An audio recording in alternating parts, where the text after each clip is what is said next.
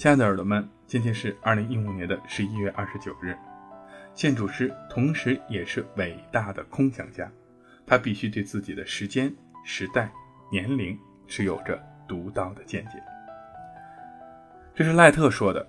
赖特呢是一位伟大的建筑师啊，他从年轻时代就开始独自苦心钻研，不断在独具一格的设计上突破自我。到其九十岁结束生涯为止，他在人生各个阶段都与周边的人密切合作，参与了许多的建筑设计，将众多独特的建筑作品展现给了世人。在人生的任何阶段，赖特都在用独创的构想挑战着伟大的建筑活动。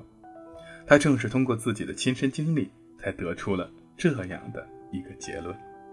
晚安，建筑师。